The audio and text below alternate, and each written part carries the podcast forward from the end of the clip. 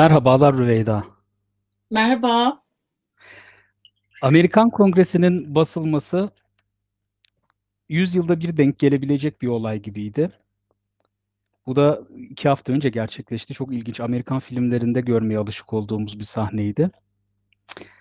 Şimdi bu sahneyle ilgili bir program yapmak istedik önce. Yeni başlayan programımızı Daktilo 1984'te politik psikoloji başlıklı programımızın ilk konusu olarak da bu ilginç bir vakayı seçtik. Hani Belarus'ta falan olduğu zaman çok şaşırmadığımız ama Amerika'da olduğu zaman çok şaşırdığımız ilginç bir şey oldu. Bu mesele üzerinden narsistik lider ve narsistik lideri takip eden halkın e, kitle hareketlerini tartışacağımız, konuşacağımız bir program yapmak istedik. Biz ikimiz de psikolog, psikoloji kökenli olduğumuz için Rüveyda ile konuya biraz daha politik psikoloji perspektifinden bakacağız. Bu ilk programımıza herkese hoş geldiniz diyorum önce. Sözü Rüveyda'ya veriyorum. Onun güzel bir yazısı vardı bu konuyla ilgili. Rüveyda. Evet, evet. Hoş geldiniz. Öncelikle bu yayınımızda hangi sorulara cevap vereceğimizden bahsedelim size. Ee, bu yayında narsizm nedir? Narsistik liderler nasıl olurlar? Bir lider zamanla mı ağır narsist olur yoksa baştan beri öyle midir? Her lider narsist olur mu? Narsistik liderler halklarını peki nasıl etkiler? Yani insanlar neden çılgınca böyle liderlerin peşinden giderler? Ve ağır narsist ve patolojik liderlerin başa gelmesi nasıl sonuçlar doğurur? Bu sorulara cevap arayacağız Fatih'le beraber. Ve bu sorulara cevap ararken de başta konuştuğumuz gibi bu kongre baskını ve özellikle Donald Trump'ın e, kişiliği de e, onunla ilgili örnekler vererek yayınımızı yapacağız. Tabii Trump çok ağır narsistik bir lider. Yani artık bunu bilmeyen de yok zaten. Yani deseler ki bir narsisti çiz sanırım Trump'ı çizerdim. Tabii bunu söylemek yani Trump benim danışanım ya da hastam olmadığı ve ben onu klinik ortamda görmediğim için etik sayılmıyor. Hatta size bununla ilgili ilginç bir olay anlatayım. Henüz Obama'nın başkanlığında e, başkanlık kampanyası sürerken yani Trump'ın başkan seçildiği kampanya e, ünlü e, psikiyatr Judith Herman hatta kendisi Travma ve İyileşme kitabının da yazarıdır. Obama'yı uyarıyorlar bunlar birkaç akademisyen. Diyorlar ki ya tamam Trump seçilebilir ve Trump'ın e, ağır narsistik patolojisi olabilir çünkü gerçek ve fanteziyi ayıramıyor, eleştiriyi tolere edemiyor, dürtüsel ve sen bunun için e, bir e, psikiyatrik bir muayene iste yani nöropsikiyatrik bir muayene iste diyorlar ve bir değerlendirme yap. Fakat ne yazık ki bu olamıyor. Çünkü e, APA yani Amerikan e, Psikoloji Psikiyatri Birliği toplanıyor oradaki akademisyenler. Birçoğu buna imza atıyor fakat birçoğu da diyor ki yani bunu yapmamız etik olmaz. Biz her ne kadar bunu görüyor olsak da e, biz psikiyatristler olarak hastamız olmayan kimseye teşhis koyamayız. Ve dolayısıyla biz burada psikolojiyi siyasete karıştırmayalım ve böyle yaparsak hedef gösteririz diyorlar. Hatta sonradan Judith Herman bunu şöyle açıklıyor. Yani psikiyatristler bile hedef gösterilmekten korkuyorsa eğer, bir kişi hakkında herhangi bir yorum yapılamıyorsa eğer ki bu kişi gerçekten belki dünyanın süper gücünün başına geçecek, belki nükleer şifrelere sahip olacak. E, o zaman burada gerçekten bir narsizm olabilir. Dolayısıyla böyle ilginç bir şey. Peki yani e, daha detaylı liderleri incelemeden önce narsizm nedir? Önce bir buna bir bakalım Fatih. Yani narsizm nedir? Narsizmle başlarken önce şunu ayırmak istiyorum ben de. Narsistik kişilik örgütlenmesiyle, narsistik kişilik yapısıyla narsistik patolojiyi bir birbirinden ayırmak lazım. Narsistik kişilik bozukluğunu. Çok kavrama boğmadan şöyle söyleyeyim. Narsistler toplumumuzun içerisinde çok vardır. Yani herkes bilir bu narsistik bir kişilik örgütlenmesidir diyebileceğimiz kişiler vardır. Bu özellikler bazen öyle bir gri'nin tonu siyaha doğru kaymaya başlar ki o kişilere narsistik kişilik bozukluğu tanısı koyarız. Narsizm özünde kişinin olması gerektiği yani hayalinde ben şu olmam gerekir ve ben aslında öyle birisiyim diye bir inanışı vardır. Bunun karşılığında içte de derin bir yaralanmışlık, derin bir değersizlik duygusu vardır. Bu ikili çatışmaya biz narsistik patoloji diyoruz. Bu patoloji sağa doğru yani şeye doğru kaydıkça, siyaha doğru kaydıkça o artık patolojik bir seviyeye gelir. Temel mekanizması bölmedir narsistiklerin. Yani narsistliğin dünyası bizim e, Yeşilçam draması gibidir. Dünya iyiler ve kötüler diye birbiriyle bölünmüştür. Kötü insan net kötüdür. Onun hiçbir iyi tarafı yoktur. İyi insanlar da iyidir. Onlar da çok iyidir. Onun da kötü bir tarafını söyleyemez. Hatta seansta şey yaparız. E, bir kişinin böyle bir bölmesinden e, bahsedersek annenin üç iyi üç kötü özelliğini söyle deriz. O üç tane iyi özelliğini söyler. Kötü özellik işte çok fedakar filan der. Kötü özelliğini söyleyemez veya başka birisinin de hiçbir iyi özelliği aklına gelmez. Bu zihinler bölme mekanizmasının yoğun olduğu, füzyona girdiği, bu füzyonda kendi gibi gördüğü, eli kolu gibi uzvu olarak gördüğü, kendinin bir parçası olduğu olarak gördüğü kişilerdir. Onlarla füzyon halindedir. Bir birlik, bütünlük halindedir. Bu yeknesaklığı yaşar narsisist, narsisistik patolojiler. Hoş narsisistik diyoruz. Biz bu yayın için narsist daha çok kullanılıyor diye narsist dedik. Bu siyah beyaz bölmesinin, iyi kötü bölmesinin olduğu kişilerdir narsistler. Altta yetersizlik ve değersizlik duygusu vardır ve bunların hepsini aşmak için sonsuz bir güç istenci vardır diğer nevrotik vakalardan daha üst seviye, daha gelişmiş vakalardan ayıran temel özelliği şudur. Sonsuz bir nesne isteği, sonsuz bir güç arzusu vardır. Onun doyuma ulaşması gibi bir taraf olmaz. Yani yeter, yeter bu kadar artık diyemez o. Sonsuza kadar büyümek, sonsuza kadar gelişmek ister. Çünkü zihninde sınır belirlenmemiştir. Kendine ait olan her şey kendi uzvudur onun hepsinin üstünde kontrol sahibi olması gerekir. Onun hepsi kendi istediği olmalı ve mükemmel olmalıdır.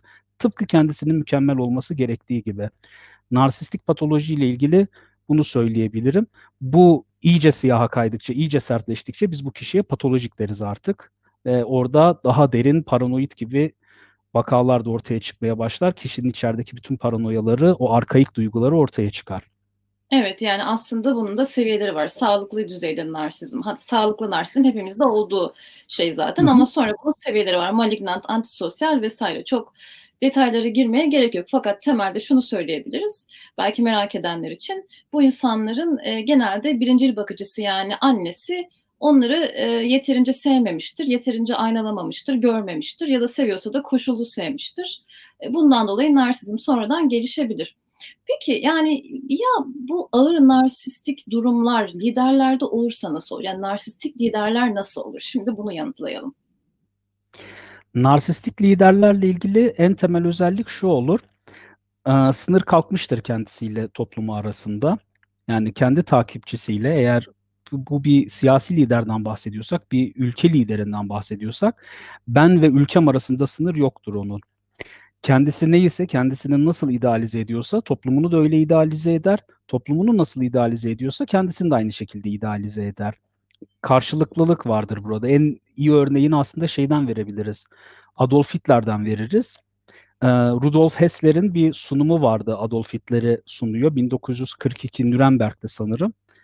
Şey diyordu orada, "Hitler ist Deutschland, Deutschland ist Hitler." diyor. Hitler Almanya'dır, Almanya Hitler'dir. Tam narsisistik füzyonu, o birleşme halini, narsistik liderin o birleşme halini tamamıyla tanımlayan bir, eee, vakadır ve narsistik liderler eğer gerçekten bu patolojiye sahiplerse, gerçekten bunun içerisindelerse kendilerini hakikaten öyle hissederler. O yüzden toplumunu geliştirmek de isteyebilir. Tıpkı Vamuk Volkan'ın şeyde söylediği, Ölümsüz Atatürk kitabında söylediği gibi narsistik lider Mustafa Kemal gibi toplumunu onaran birisi de olabilir. Bunun malignant tarafında karşısında kendi toplumunun karşısındakini yıkan tarafta da olabilir. O yüzden narsistik liderleri patolojiye doğru kaymış olsa dahi eee, malignant yani kötücül mü yoksa onarıcı mı diye de ayırmak gerekir burada. Narsistik liderlerin diğer alameti farikası da şudur. Narsistik lider koltuğunu kolay kolay devredemez. Aynen dediğim gibi kurduğu nesneyle öyle bir füzyon halindedir ki o koltuğu terk etmesi demek içten içe şuna inanır. Ben gittikten sonra, ben olmadıktan sonra bu toplum yıkılacak, darmadağın olacak, paramparça olacak der. Ama onun içerideki hissi şudur. Kendine ait olan bu koltuğu kaybettikten sonra, bu mevkiyi, makamı kaybettikten sonra ben yıkılacağım hissini topluma yansıtır, projekte eder. Narsistik lider kendi yıkımını, onun kendi varoluş krizini topluma yansıtır ve şöyle der: "Ben gittikten sonra bu toplum yıkılacak, darmadağın olacak." Kendi yıkımından bahsediyordur. Tıpkı mesela, şeyin söylediği gibi, Esad'ın söylediği gibi ülkesini bir harabeye çevirdi. koltuğunu devretmemek için ama ben şuna inanıyorum. Aynen dediğin gibi danışanım olmadığı için bunu söyleyemem ama o kadar da politikli korrekt olmayalım. Onun gerçekten bunu hissettiğini düşünüyorum. Ben gidersem bu toplum yıkılacak hissine sahipti o. Çünkü o toplumuyla öyle bütünleşmiş bir narsisistti ki halen de öyle. Kendi gittiği zaman toplumun yıkılacağına iman ediyordu ve bunu kurtarabilmek için de sürekli daha fazla yetki ister narsistik liderler. Kendini güçlendirmek, o toplumla birleşme halini o kadar çok arzular ki güçler ayrılığı onun için rahatsızlık vericidir. O toplumun içerisinde kendini kontrol eden bütün mekanizmalar rahatsızlık vericidir ve bu mekanizmaları çalıştırmaya çalışan iç ve dışarıda kimler varsa, bu kontrolü engellemeye çalışan kimler varsa onlar da toplumun düşmanlarıdır. Kendi düşmanı toplumun düşmanıdır. Toplumun düşmanı kendi düşmanıdır. Tam bu füzyon halindedir narsistik lider bence. Hı hı. Çok Bilmem güzel açıkladın. Evet evet. Bir de ben de Trump örneği üzerinden birazcık daha detaya gireyim. E, Trump beş kardeşin dördüncüsü. Babası kendi tabiriyle daha e, kontrolcü, talepkar, tutucu ve e, çocuklarını tam olarak görmeyen bir adam. Yani kendi istediği gibi görüyor. Zaten e, muhtemelen ırkçı bir örgüte üye. Her ne kadar Trump bunu yalanlasa da doğru olma ihtimali var. Çünkü siyahilere e, daire satmadığı biliniyor. Fred Trump'ın yani Donald Trump'ın babası. Ve e, Donald Trump'ın abisi Fred Jr. Trump'la e, babasının arasında ciddi bir e, tartışma var. Yani ikisi birbiriyle çok anlaşamıyorlar. Ve hatta muhtemelen Donald Trump'ın abisi babasıyla baş etme yolunu alkolde buluyor. Ve alkolik oluyor. Hatta 42 yaşında e, ölüyor. Ve ilginç olan da tam öldüğü süre, e, zaman e, 1981 yılı galiba Ronald Reagan'ın seçildiği tarih. Yani aslında muhtemelen, tabii bu da benim yorumum yani ortaya bir yorum atıyorum şu anda. E, Trump e, kendi abisinin ölümünün yasını belki Ronald Reagan'a özenmekte bulmuş olabilir. Yani ona bir aktarım yapmış olabilir. Çünkü ona özendiğini biliyoruz. Yani Trump da oyuncu olmak istiyor. O da bir e, hatta talk show vesaire sundu. Zaten hani Ronald Reagan da bir Amerikan rüyasıydı. Yani Trump da öyle onu temsil eden bir yapı. Bir bu var. Fakat Trump e, abisi gibi yapmıyor ve babasının saldırganlığıyla özdeşleşiyor. Yani babası o kadar çok onu görmüyor ve onu kurban durumuna sokuyor ki Trump kurban olacağına saldırgan olmayı tercih ediyor. Çünkü kendi acısını görmediği için. Dolayısıyla babasına yani babasını model alıyor diyeyim. Özdeşleşmek, onun gibi olmak, onun özelliklerini kendi içine almak diye tarif edebiliriz. E, bu, bu örnekler üzerinden birazcık daha detay verelim. Şimdi narsistik liderler çok karizmatiklerdir, çok havalılardır. Yani gördüğünüz anda zaten onlardan etkilenirsiniz. Bu normaldir. Zaten birçok iş adamı, ne bileyim işte şarkıcı, ünlü, narsistlerden oluşur ve bu çok anormal de bir şey değil. Narsistlerin derindeki yetersizlik duygusundan bahset, bahsetmiştin zaten. O derindeki yetersizlik duygularını kapatmak için şişirilmiş bir özgüvenleri vardır dışarıda. Yani çok özgüvenli, çok güçlü, çok havalı, çok karizmatik görünürler. Ama işte çok kırılganlardır. Ee, ve kendileri de içteki şeyi görmedikleri için çok mükemmel olduklarına inanırlar. Yani Trump'ın falan şeyi var ya sözü var işte Tanrı'nın yarattığı en iyi başkan ben olacağım. İşte ne bileyim akıllı olmak benim kanımda var falan gibi e, sözleri var. Ama gel gör ki konu eleştiriye geldiği zaman çok kırılgan oldukları için asla eleştiriyi kaldıramazlar. Bir kişi onlarla ilgili olumsuz bir şey söylesin o silinir. Buna da şeye örnek verebiliriz. Trump'ın kovduğu FBI ajanı vardı. Sonra adam kitap yazdı. Ee, şey, e, Comey Comey. Hatta sonra onun dizisi çekildi. E, işte e, Trump'ın e, Rusya Rusya ile alakasını araştırdığı için Trump sonradan onu işten ayırdı ve ilginç bir şekilde dizi e, tam seçimlerden önce yayınlandı. Yani bu da aslında Amerika'daki demokrasinin etkinliğini gösteriyor. Yani narsist bir lider ve çok garip bir şekilde tam öncesinde onu eleştiren bir dizi yayınlanabiliyor. Bir diğeri e, bölmesi narsistlerin. Bölme demek şu demek, birazcık daha detay vermek gerekirse. Biz hem iyi hem kötü hisleri kendi içimizde tutabilecek kapasitede olmalıyız. Yani normal sağlıklı bir gelişimde bu olur. İyi de hissedebilirsin, kötü de ama bunu içinde tutabilirsin. Fakat narsistler ikisini bir arada içlerinde tutamadıkları için ve sadece kötüyü aldıkları zaman e, depresyona ve çok ağır çökmeye girecekleri için kötüyü almazlar içlerine. Sadece iyi de kalırlar. Yani kendim iyi olmak, iyi hissetmek zorundayım. Küçücük bir eleştiri bile beni tamamen yıkabilir. Bütün sistemi çökertebilir. O yüzden bir bölme yani hep iyi olması lazım ve temiz kalmam gerekiyor. Şimdi bununla alakalı Trump'ın bir bölmesini anlatayım size. 2016 yılındaki başkanlık kampanyasında Trump e, bir şiir okudu. Eski bir masaldan alınmış bir şiir. Bu şiirde bir kadın daha böyle iyi niyetli, e, hoş bir kadın e, yarı doğmuş bir yılanı ipek bir kumaşa sarıp şefkat gösteriyor ve evine alıyor. Fakat e, bu evine aldığı yılan bir noktadan sonra onu ısırıyor ve öldürüyor.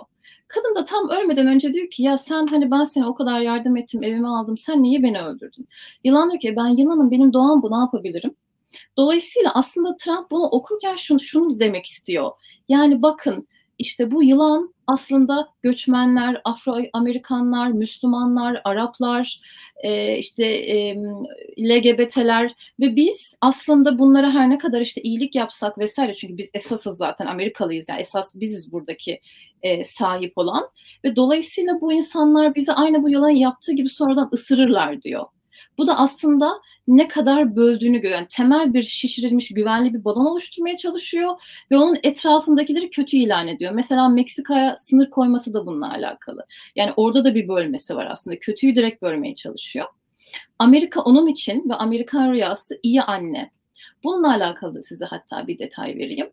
E, Trump'ın dedesi Frederick Trump Almanya'da doğuyor ama sonra Amerika'ya geliyor, göç ediyor. Hatta Amerika onu zengin ediyor. Yani bu işte altın arayanların arasında bir adam. Sonradan işte genel vesaire açıyor, bir sürü iş yapıyor ve bayağı para kazanıyor. Yani Amerika aslında onu besliyor.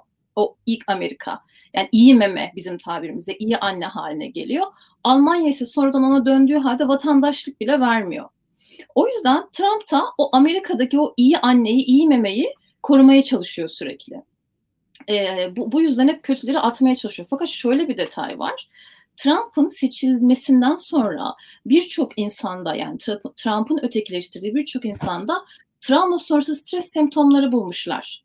Yani düşünebiliyor musunuz? Bu insanlar sanki 11 Eylül saldırılarını onlar yapmış gibi, sanki ekonomik krizi onlar yapmış gibi bir hissiyat içerisinde toplumda dolaşıyorlar. Ve bu gerçekten onları çok kötü kötü hissettiriyor. E, bölmeden bahsettik. E, başka neden bahsedebiliriz diye düşünüyorum. E, ha bir de şeyden bir şey mi ekleyeceksin Fatih'ciğim? Ya buyur buyur devam et. Ha, Yok. Tamam ben birazcık daha devam edeyim kusura bakma böyle şey oldu ama e, bir de şeyden bahsedebiliriz. E, narsistik liderlerin iç dünyalarında e, korku, kaygı, suçluluk, e, utanç gibi çok kötü hisler olduğu zaman o size anlattığım kötü hislerle baş edemeyecekleri için bunu sanki dışarıdan geliyormuş gibi zannederler. Yani aslında zulmedilme korkusu içlerindedir ama derler ki hemen ötekiler bizi zulmedecek, dış mihraklar, işte teröristler, vatan hainleri, bizim işte üst akıl bunlar bize zarar verecekler zanneder. Yani iç çatışmalarını sürekli dışsallaştırarak kendilerine gerçek bir düşman bulurlar ve o düşmanlarla savaşırlar. O düşmanlarla savaşırken kahraman olurlar ve o düşmanların kendilerini mağdur ettiklerine inanıp suistimal edildiklerini düşünürler ve bir yetki isterler. Yani şey gibi Trump'ın işte ben e, seçimlerde işte hile karıştırıldı. Dolayısıyla bu seçimin yeniden yapılmasını istiyorum. Yani bu, bu bir yetkilendirme isteği. Ben mağdur oldum ve bu mağduriyetimin kanıtlanmasını istiyorum diyor. Yani bu dışarıya kötüyü atma ve kahraman olma olayı hatta şeye de sirayet etmiş. Bu kanon örgütü şeye inanıyor. Yani Trump'ın aslında devlet içerisinde pedofili bir örgütle savaştığı için sevilmediğine ve o yüzden Trump'a komplo kurduklarına inanıyorlar. Yani bu paranoyalar, komplolar vesaire Trump'ın iç dünyasında olmasına rağmen sanki dışarıdan gelmiş gibi yapıyor. Yani o kadar güvensiz, o kadar güvensiz ki hayata karşı ki babası da öyleydi onu o şekilde hazırladı. Yani Trump'ın hatta şöyle bir yine sözü var. 2017'de sanırsam. Yani dünya güven güvenilmeyen bir yer. Eğer sen dostlarına arkanı dönersen dostların senin işte işini, karını, paranı almak için orada hazır bekliyordur gibi. Ee, bir de böyle bir şey var. Yani şeyi söyleyeyim. Sen, senin anlattığın bana Don Quixote'u hatırlattı. Eğer ortada gerçek bir düşman varsa gerçekten narsistik bir lidere toplum ihtiyaç duyabilir. Genelde zaten savaş ve kriz anlarında bu şekilde toplum talep eder aslında. Karar verecek, o kararı verirken tereddüt etmeyecek, hata yapsa bile hata yaptığını düşünmeyip devam edecek bir lideri toplum talep ediyor olabilir. Ama bunun olmadığı durumlarda narsistik lider kendi yel değirmenlerini de yaratabilir. Zaten genelde de böyle bir durum ya yaşanır. Toplumun belirli bir kesiminin krizi vardır ama bu krizi tüm topluma yaymaya çalışır narsistik lider. Bunu büyütür ve hatta dediğin gibi iktidarını kaybetmenin korkusuyla toplumu da aynı şekilde düşmanlaştırır. Toplumun içerisinde düşmanlar yaratır. Toplumun içerisinde patolojiler çıkartır ve bütün toplumu bir şekilde yel değirmenleriyle savaşır hale getirir. Tam bir Don Quixote vakasıdır bir taraftan bakarsak. Yetkiyi bu sebepten dolayı daha çok ister ve yetki aldıkça o yetkiyi kaybetmeyle ilgili krizi artar. Kriz arttıkça yet yetkisini daha çok ister, yetkiyi aldıkça daha fazla krizi artar. Bunu engellemenin temel yollarından bir tanesi sanırım az az sonra konuşacaktık. İlk baştaki sorulardan birisi. Onu ondan bahsedeyim. Yani nasıl oluyor da bu yere geliyorlar? Kimisi hakikaten Trump gibi çok daha baştan böyle başlayabilir. 4. yılında bu şekilde bir patolojiyle toplumunu yöneten az lider gördük. Ama çoğunlukla liderler böyle bir krize uzun süre koltukta kaldıktan sonra, eee, yönelirler. Çünkü ilk yıllarda ne kadar narsistik olsalar da patolojik seviyede değildir bu ve o patolojinin artması sadece, eee, kötülükle, eee, kötü ortamda bulunmayla, yani az annelik almayla olmaz, aşırı pohpohlanmayla da olabilir. Hatta bizde bir laf vardır, "Şeyh uçmaz, mürit uçurur." diye. Eğer etrafında dal kabuklar çevrildiyse bir insanın ve saraylarda yaşamaya başlayıp dal kabuklarla görüşüp sürekli bu döngünün içerisine girdikten sonra gerçekten kendinde bir keramet var zannetmeye başlayabilir ve bu keramete olan inancı o kadar artar ki arttıktan sonra koltuğunu da terk edemez ve terk edemediğinden dolayı da toplumu düşmancıl bir hâlde bölmeye devam edecektir. Bunu bence engellemenin en temel yolu, hani, gördüğüm bütün liderler arasında, en nasıl söyleyeyim, en normalini yaşayan kişi ben Merkel'i görüyorum. O yüzden şey yapıyor mesela, Merkel günlük hayatına devam ediyor. Apartmanda da dairesinde yaşaması veya şeyi görürüz, Merkel'i markette alışveriş yaparken görürüz. Bu gerçekten liderin, eee, o patolojiye girmesini engelleyecek meselelerden bir tanesidir. Eee, şeyde vardı bu, Keloğlan hikâyelerinde filan anlatılır ya öyle, padişaha gider Keloğlan der ki, "Padişahım, eee, biraz halkın arasına karış, biraz insanlar ne yapıyor onu gör, tarhana çorbası iç, halkın yediği yerden ye ye." Buradan uzaklaşmak aslında o dal kabuk ağının, saray ağının içerisine girmek kişinin kendi içerisindeki patolojiyi de çok artırır. Uçmaya başlar şeyhimiz bir yerden sonra. Onsuz dünyanın dönmeyeceği sanrısına kapılmaya başlar. Bu patolojiyi bence engellemek gerekir. Hıı. Yani Fatih, eee, o zaman birazcık daha netleştirelim. Ya, sence bir lider zamanla mı ağır narsizme doğru kayar yoksa baştan anlayabilir miyiz bunu? Yani ya da her lider narsist olur mu? Yani ben dediğim gibi, yani, bence her liderin vardır bir narsistik özelliği. Yoksa insan, "Ben günde 4 saat uykuyla hayatımı idame ettireceğim." O güç istenci olmazsa insan bu derde katlanmaz. Ve ilginç bir şekilde narsistler de herkesin böyle düşündüğünü zanneder. Yani herkes cumhurbaşkanı olmak istemez arkadaş. Yani ben ben ben istemezdim. Yani bazı insanlar istemez. Ben 4 saat uykuyla yaşamak istemezdim. O temponun içerisinde, o güvensiz ortamın içerisinde olmak istemezdim. İstemeyen birçok insan vardır. Ama bazı insanlar bunu ister, arzular. Yani bu kötü ve patolojik de olmak zorunda değil. Biz hep her narsistik yapıya, her narsistik örgütlenmeye illa patolojik olacak diyemeyiz. Amma ve lakin zamanla buna, aaa, evrilebilir. Zamanla kişi bu narsisizminin esiri hâline gelebilir. O narsizma ona hayatta başarı getirmiştir belki ama bir müddet sonra o narsizmin tutsağı hâline dönüşebilir. Aynen dediğim gibi bunun olması için de o dal kabuk ağının içerisinde hapsolmuş olması gerekir kişinin ve ilginç bir şekilde liderler bir yerden sonra bu paranoyaya kapılıp bu dal kabuk ağının içerisinden çıkamama gibi bir sendroma girebiliyorlar. Ben böyle düşünüyorum bu konuda. Hı hı. Ben de sana benzer düşünüyorum. Yani güç yozlaştırır. Bir de, eee, hafif bir narsizm bile olsa eleştiriye gelememe hâli gerçeği, eee, görememesine sebep olur ve zaten gerçek ve fanteziyi ayırt etmekte zorlanır. E, zaten bir lider illa bir tehdit görecek ki yani illa bir eleştiri alacak, sert yorumlar yapılacak vs. E, bunları kaldırabiliyor, duygu regülasyonunu yapabiliyor olması gerekiyor. Zaten yapamıyorsa eski travmatik deneyimlerinin ve daha narsizmin çıkma olasılığı da yüksek. Imm, bir tane akademisyen vardı, şimdi adını hatırlamıyorum ama bu narsizm skalasında Amerikan başkanlarını incelemişti. Hıı. Şey diyor, yani Nixon ve, eee, Reagan'ın, eee, narsizm skalasında daha yüksek çıktığını ama Jimmy Carter'ın mesela onlara göre daha düşük bir seviyede olduğunu ama genel olarak bütün, eee, Amerikan başkanlarında bir seviye narsistik yapılanmaların olduğunu söylüyor. Ş şeyi söylemek istiyorum bu konuda. Hani, narsistik figürlerini belirtmek için, ya yani tek örnek mesela sadece Trump gibi birisi de canlanmasın. Ben hakikaten diğer narsistlerden de biraz bahsetmek istiyorum. Mesela Tabii, Hitler Gan dedik, Trump dedik falan. Aslında öyle de değil. O kadar olmak zorunda da değil. Ya, Haklısın. Mahatma Gandhi de narsissisttir.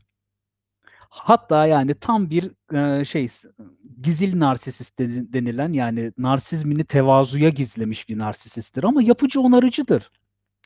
Narsisiz narsissisttir yani narsisttir şey Gandhi. Bu, ııı, tevazuyu benden fazla gösteremez hissini verir karşısındakine. Ya, kendinizi bir şey gibi düşünün. Gandhi'nin karşısında olduğunu düşün.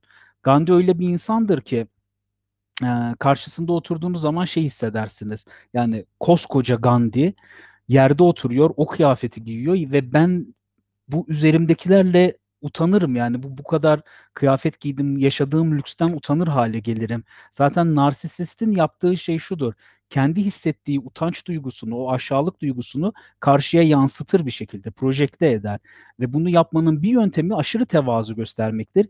Kimisi de Hitler gibi çok büyük bir koltuğun arkasında oturur ve siz kendinizi gene böcek gibi hissedersiniz. Gandhi'nin yanında da öyle hissedersiniz.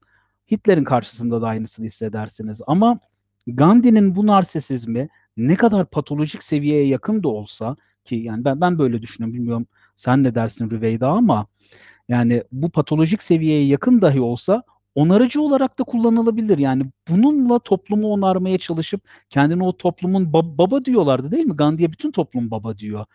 O toplumun babası olarak o toplumu onarmaya da çalışıyor. Bence bu da mümkün.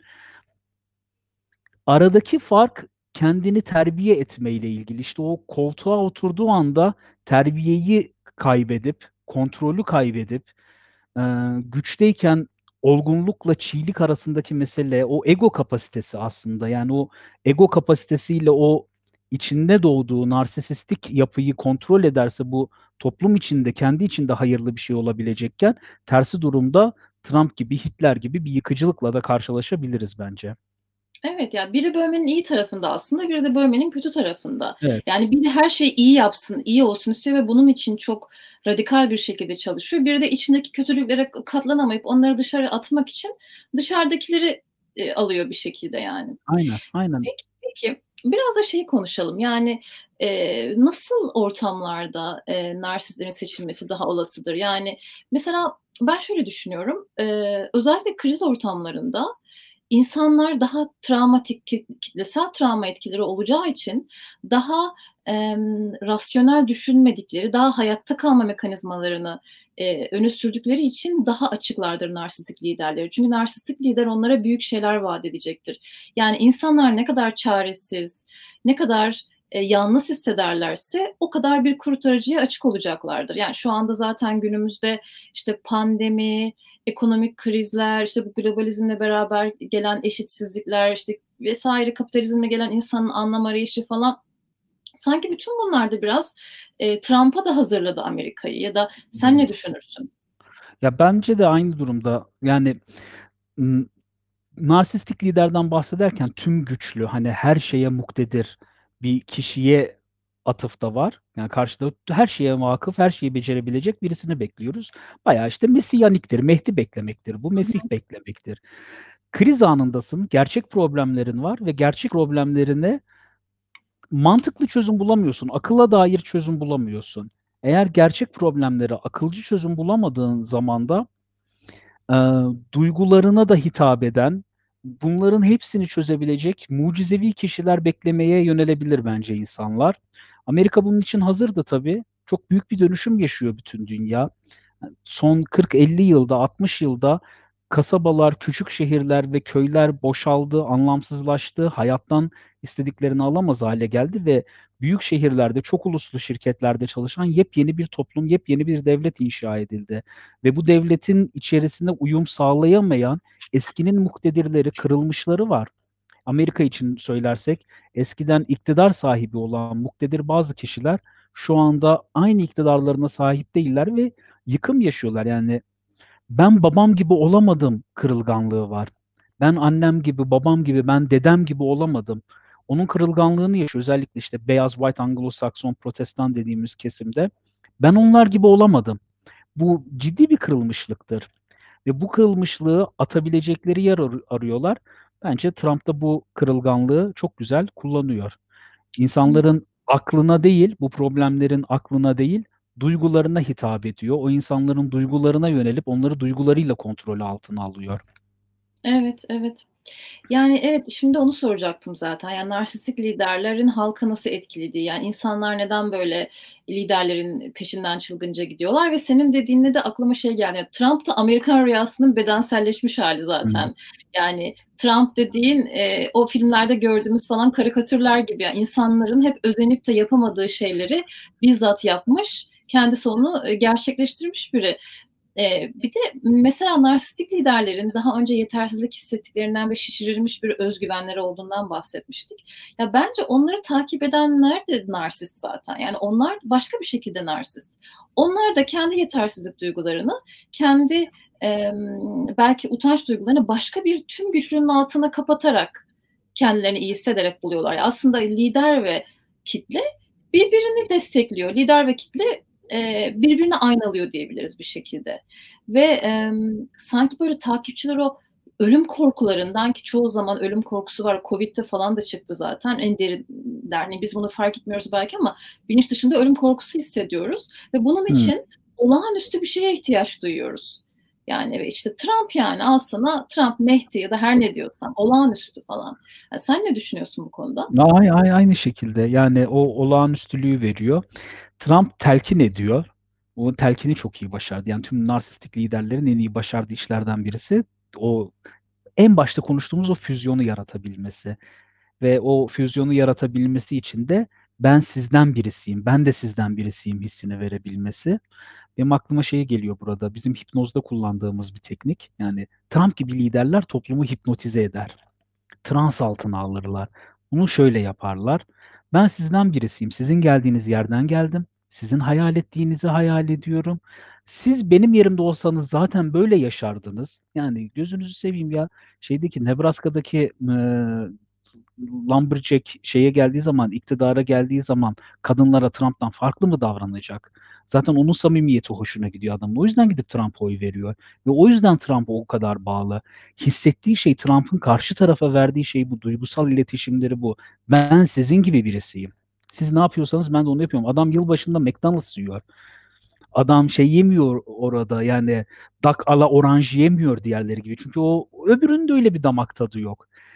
Trump önce bu bu şekilde karşı tarafta kendi seçmeniyle adaptasyon sağlıyor. Önce adapte oluyor. Hipnozda işte kullandığımız bu. Önce adapte oluruz karşımızdaki danışana. Nasıl nefes alıyorsa, hangi ritimde konuşuyorsa, hangi duygu tonundan konuşuyorsa, ne tarz bir iletişim şekli varsa onu taklit eder, onun gibi davranırız ve onun gibi davrandıkça karşımızdaki bize güvenir. Güvendikçe kendini açar, kendini açtıkça daha çok güvenir. Bu döngünün içerisinde bir yerde biz telkin edip mesela sigarayı bıraktıracağız. Sigarayı bırakmayla ilgili telkini bunun arasına sokarız veya Trump gibi birisi veya başka bir lider kendi ajandası, kendi gündemi neyse bu, ııı, füzyonu sağladıktan sonra, bu birlikteliği sağladıktan sonra kendi telkinini vermeye başlar. Hatta öyle bir hâle gelir ki, eee, yavaş ol, ümmet hızına yetişemiyor bile denilebilir. Çünkü lider şeyi değiştirdikçe, eee, yörüngesini değiştirdikçe bugün A'ya iyi diyordur, yarın kötü de diyebilir ve onun takip eden kişiler bugün A'ya e, aynen liderleriyle beraber iyi derken yarın kötü diyebilirler. Onu öyle bir takip haline getirirler. Bu aslında bir hipnotik transtır. Narsistik liderin tekrar söyleyeyim en büyük özelliği duygulara hitap etmektir. Aklı devre dışına çıkartmaktadır. Bir anketlerde hep kullanılır. Ee, şey sorulur anketlerde senin kişisel problemin nedir? İlk üç problemini say. İşte genelde sayar ekonomi, işsizlik vesaire. Eğer kişinin kendi ilk üç problemi başka, toplumun ilk üç problemi ne dediği zaman başka bir şey söylüyorsa orada muhtemelen narsistik bir liderin trans altına girmiştir. Benim kişisel problemim işsizlik, hayat pahalılığı iken ülkenin gündeminde ben hayat pahalılığını dördüncü, beşinci sıraya attıysam, bunu gündemimden çıkarttıysam, atıyorum bilmem ne e, belediye başkanının kimin olacağı konusunda daha çok kriz yaşadıysam yok veya başkanlık sistemine geçelim mi geçmeyelim mi diye bir tartışmanın içerisinde ülkenin gündemini oturtup kendim de hiç alakasız bir gündemi sahipleniyorsam orada aslında narsistik bir liderin füzyonu içerisine girmiş olabilirim. Bence diyeyim böyle. Hı hı. Ha, çok güzel söyledin. Zaten o duygusallaştırmayı da farklı yöntemlerle yapıyorlar. Yani zaten sağlıklı, ayrışmış, bireyselleşmiş, kendi fikirleri olan bir insan hemen duygularına kapılmaz. Ama işte bunları nasıl yapıyorlar? Mesela Trump üzerinden örnek veririm. Seçilmiş travmaları tetikliyorlar. Seçilmiş zaferleri tetikliyorlar. İşte zafer ne? Amerikan rüyası. Amerika'nın o zengin olduğu dönemler, ilk geldikleri zamanlar belki. İşte travma ne? Belki o iç savaş, işte o kongre baskınında konfederasyon bayraklarını gördük. İşte o e, boynuzda kürkle e, adamları gördük. Yani onlar diyorlar ki işte kapitalizm, globalizm işte son versin vesaire. Yani aslında bunları e, insanların çok geçmiş yıllardaki seçilmiş travmalarını tetikleyerek ortak bir zafer e, hayali tahayyül ederek işte bu işte Make America Great Again gibi ya da işte ondan sonra bir ortak bir düşman belirleyerek işte burada göçmenler gibi e, insanları örgütlüyor ve insanlar bir şekilde kendi kişisel ajandalarını geride bırakıp yani ben kimim, ben ne istiyorum, belki benim e, kendi fikrimde olan bir lider var ama artık umurumda değil bütün onlar yani. Ben ta, sadece liderin peşinden gidiyorum. Başka bir şey düşünemiyorum. Peki bir de şeyi e, son olarak konuşalım. Yani bu ağır narsist liderlerin başa geçmesi e, nasıl sonuçlar doğurur? Biraz e, bundan bahsedelim. E, ben başlayayım.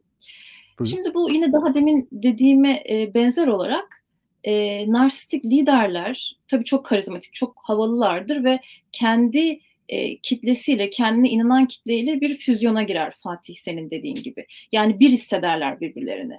Bir uzantısıymış gibi hisseder. O yüzden çok iyi hissettirir. Yani narsist insanlar da böyledir. Karşılarındakilerini çok iyi analiz ederler. On, onlar şey zannederler karşısındaki beni ne kadar iyi anlıyor, ne kadar tam benim gibi konuşuyor, benim gibi hissediyor ve o yüzden ikisi birlikte bir özgüven balonu oluştururlar ama gerçek değildir. Fan, fantazidir. Aynen narsist sevgili de öyledir.